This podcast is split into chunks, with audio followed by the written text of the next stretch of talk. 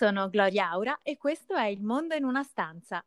L'ospite di oggi è un autore, conduttore, scrittore. Do il benvenuto a Cristoforo Gorno. Ciao Gloria Aura, buongiorno a tutti. Ciao Cristoforo. Tu cosa ti senti in primis tra autore, conduttore e scrittore? Ma sono cose che vanno un po' assieme perché eh, alla radice c'è la stessa missione, chiamiamola così, che è eh, raccontare storie con passioni e conoscenze. Confermo. E anche e... emozioni. E io e Cristoforo ci conosciamo da quattro anni perché lavoriamo insieme nel programma Kilimangiaro e devo dire che stare con lui è veramente una fonte inesauribile di curiosità, di conoscenza, di... è molto stimolante veramente avere un capo autore come te.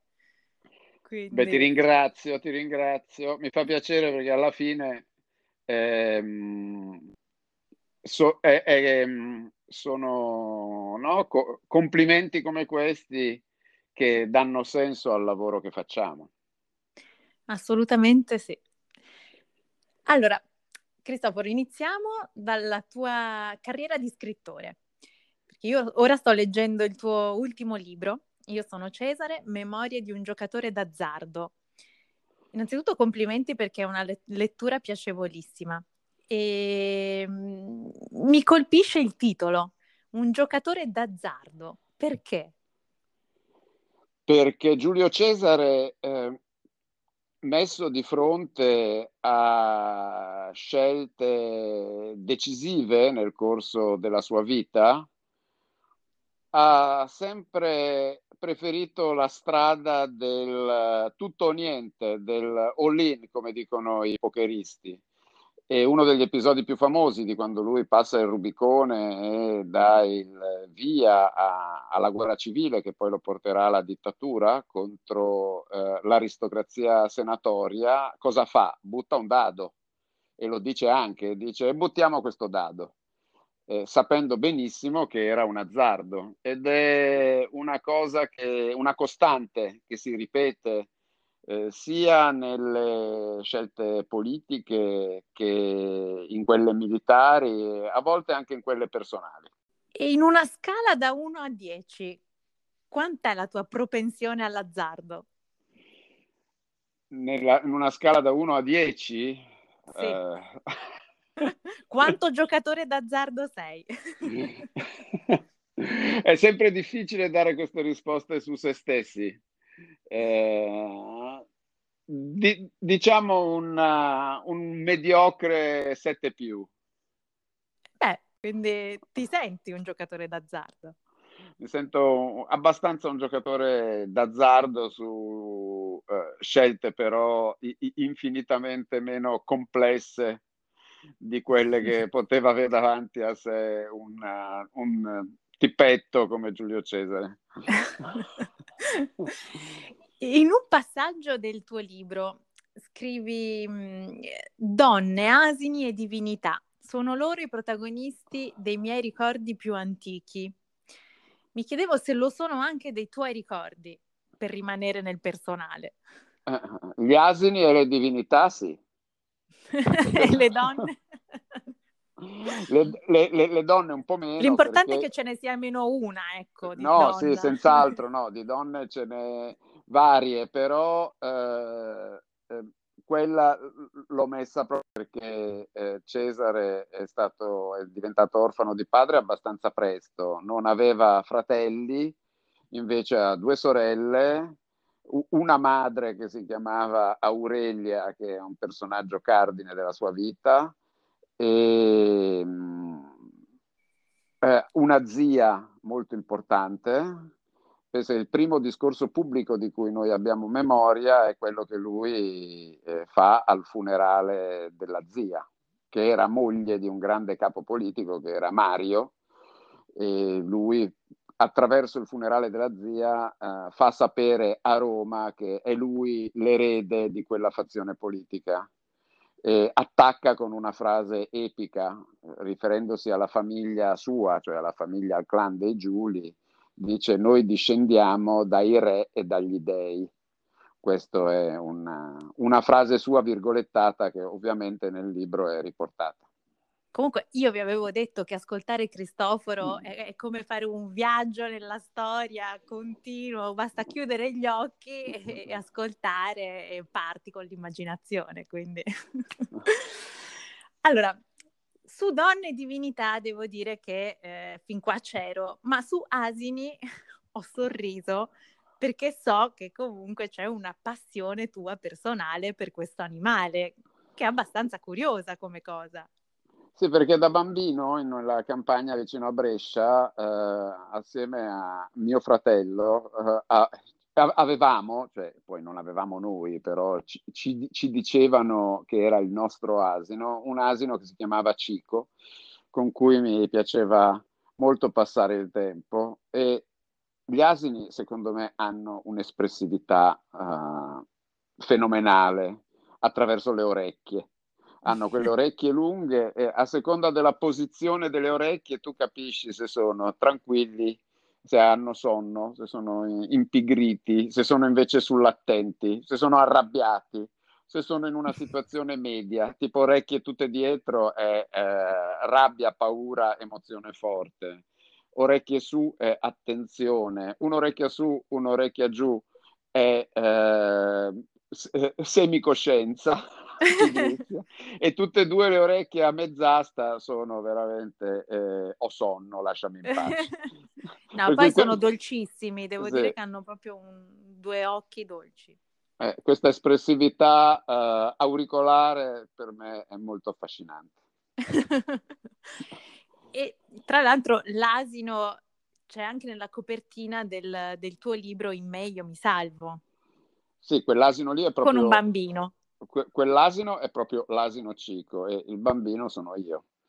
Per cui è, perché si tratta di un romanzo parzialmente autobiografico, tra l'altro fatto da una casa, piccola casa editrice di Reggio Emilia, uh, e non credo che si trovi più, per cui a meno che non va- vagolino per uh, l'etere uh, delle copie superstiti, ma chissà che uh, un giorno non venga ripubblicato. È un libro Beh, a cui sono affezionato. Eh, secondo me sarebbe veramente un peccato se non ci fosse la possibilità di leggerlo, perché comunque parla di un tema importante. Sì, e il tema è la storia di un ragazzino che a 11-12 anni subisce delle violenze ehm, e a e dopo uh, decenni, per cui da adulto, per la precisione dopo 35 anni, decide di andare a cercare il suo carnefice. E, uh, il viaggio di avvicinamento è una specie di uh, viaggio iniziato con una specie di mille una notte in cui ogni luogo, ogni tappa tappa eh, schiude una storia, un'impressione, una memoria. Eh, è anche un libro abbastanza corto. E il, il, ruolo dell'asino è che l'asino è il simbolo di un tempo felice che invece è stato eh, duramente, brutalmente interrotto. E attraverso il recupero dell'immagine dell'asino eh, c'è questa redenzione, perché è un viaggio di redenzione.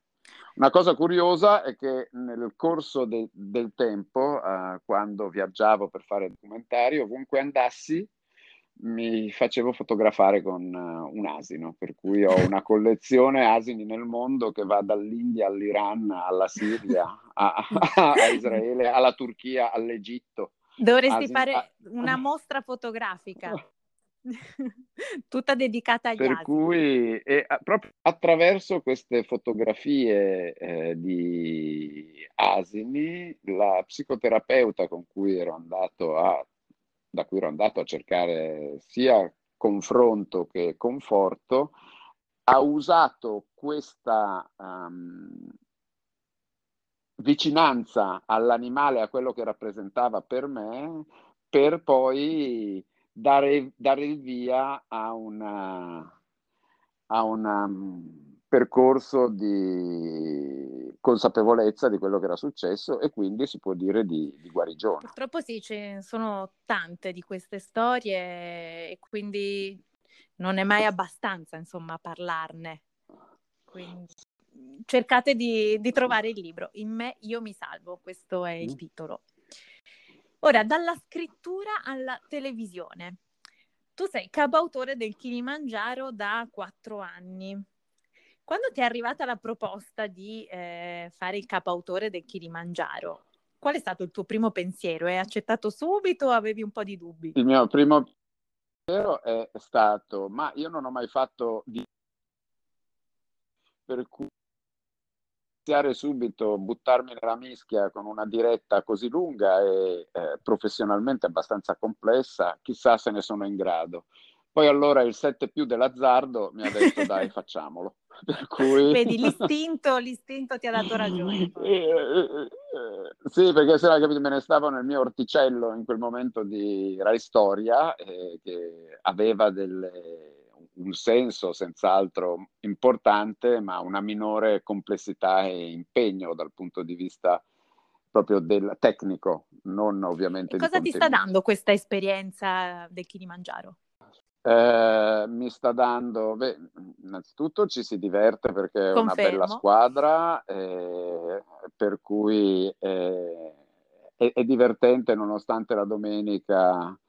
Poi mi sta dando moltissima voglia di ricominciare a viaggiare, di invidia. Sana invidia. Quando vedo sì. i posti di sana invidia. è vero, è una tortura parlare di viaggi stando in studio, però è un modo esatto. alternativo per viaggiare anche quello.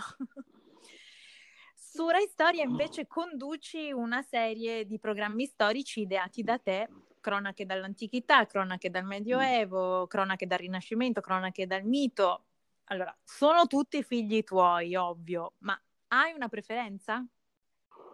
Quello a cui sono più affezionato è per uh, mia formazione cronache dal mito. Uh, alle, io sono laureato in uh, storia delle regioni del mondo classico, si chiamava, in, in, mitologia, soprattutto greca.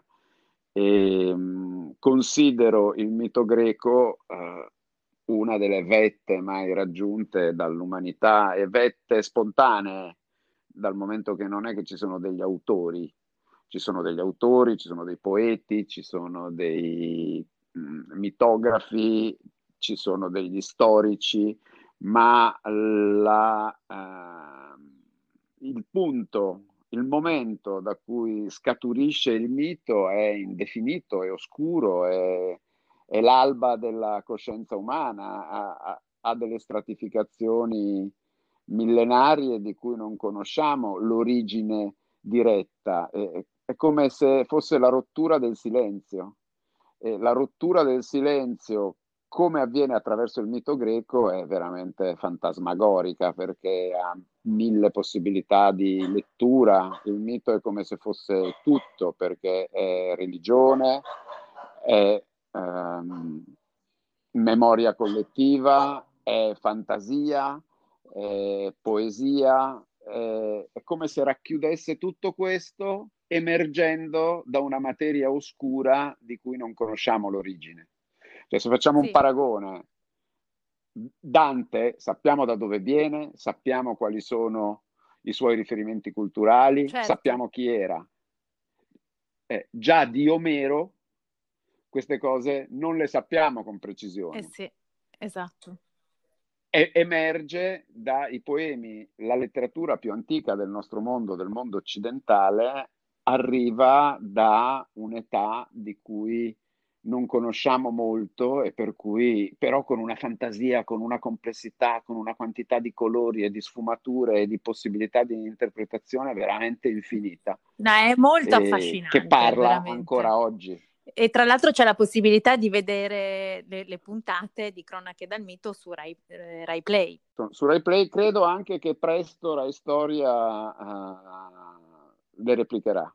Cioè eh, tutte le cronache, presto, insomma tutte le serie di cronache vengono replicate eh, su Rai Storia e per cui ci saranno anche repliche su Rai Storia in chiaro. Ma Rai Play ormai è un modo assolutamente comodo per andare Quello sì, assolutamente.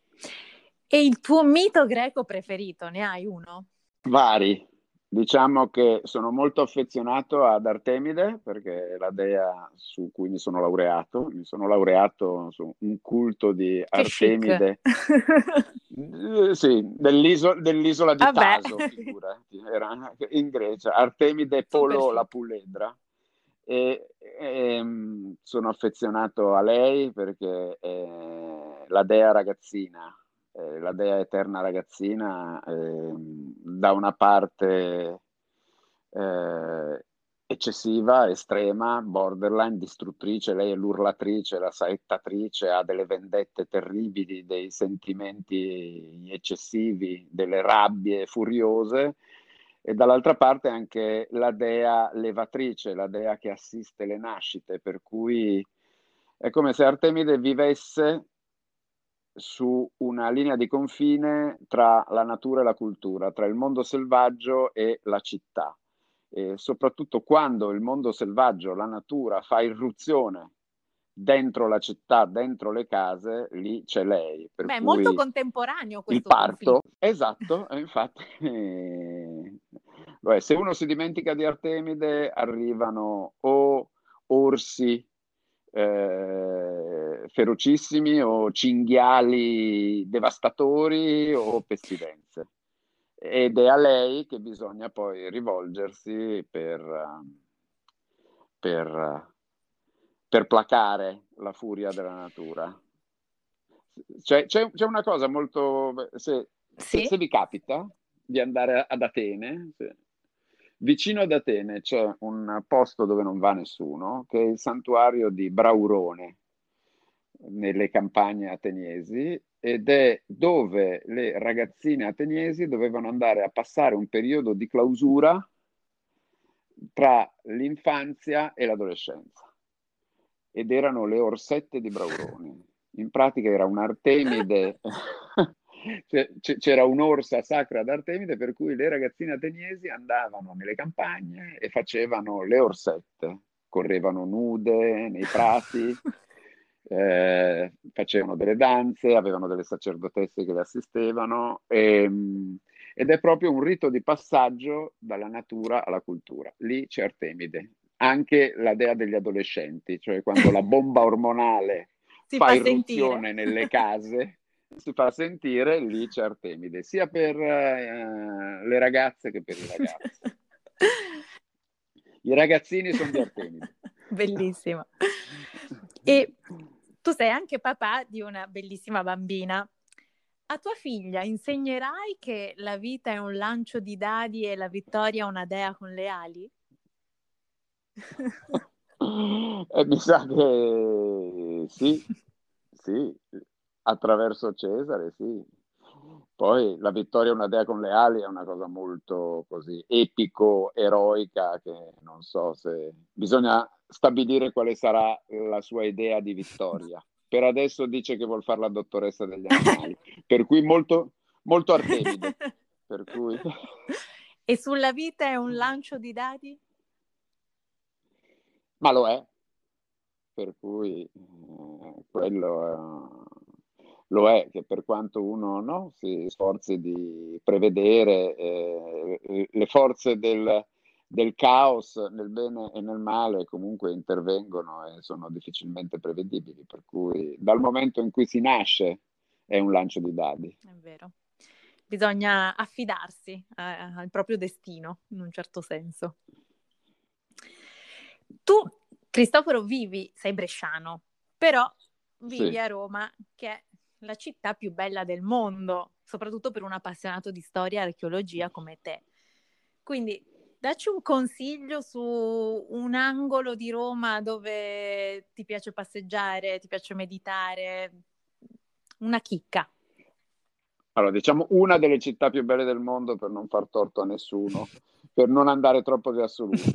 una delle città più belle del mondo. Eh, a me piace molto il roseto comunale sull'Aventino, che è un giardino piccolo, non è grandissimo, non è come le grandi ville romane, Villa Borghese, Villa Panfili, è proprio un, è, un angolo piccolo del comune dove si ehm, affacciato sul Circo Massimo e sul Palatino ai Palazzi dei Cesari, dove in maggio la fioritura di forse migliaia di rose di specie diverse eh, creano veramente un paesaggio magico. E andare lì è aperto solo un mese all'anno, su per giù con la fioritura delle rose, per cui maggio, tra fine aprile e fine maggio, ed è un posto meraviglioso. Allora... Tra, natu- tra natura e cultura. Allora ci diamo appuntamento lì per la prossima intervista, Cristoforo. Maggio si avvicina. Maggio si avvicina. Allora io ringrazio ancora Cristoforo Gorno, grazie a tutti per averci seguito e vi do appuntamento al prossimo episodio del Mondo in una stanza. Grazie a te Gloria Aura, a presto. A presto, ciao. grazie. E, e, e un saluto a tutti. grazie, ciao.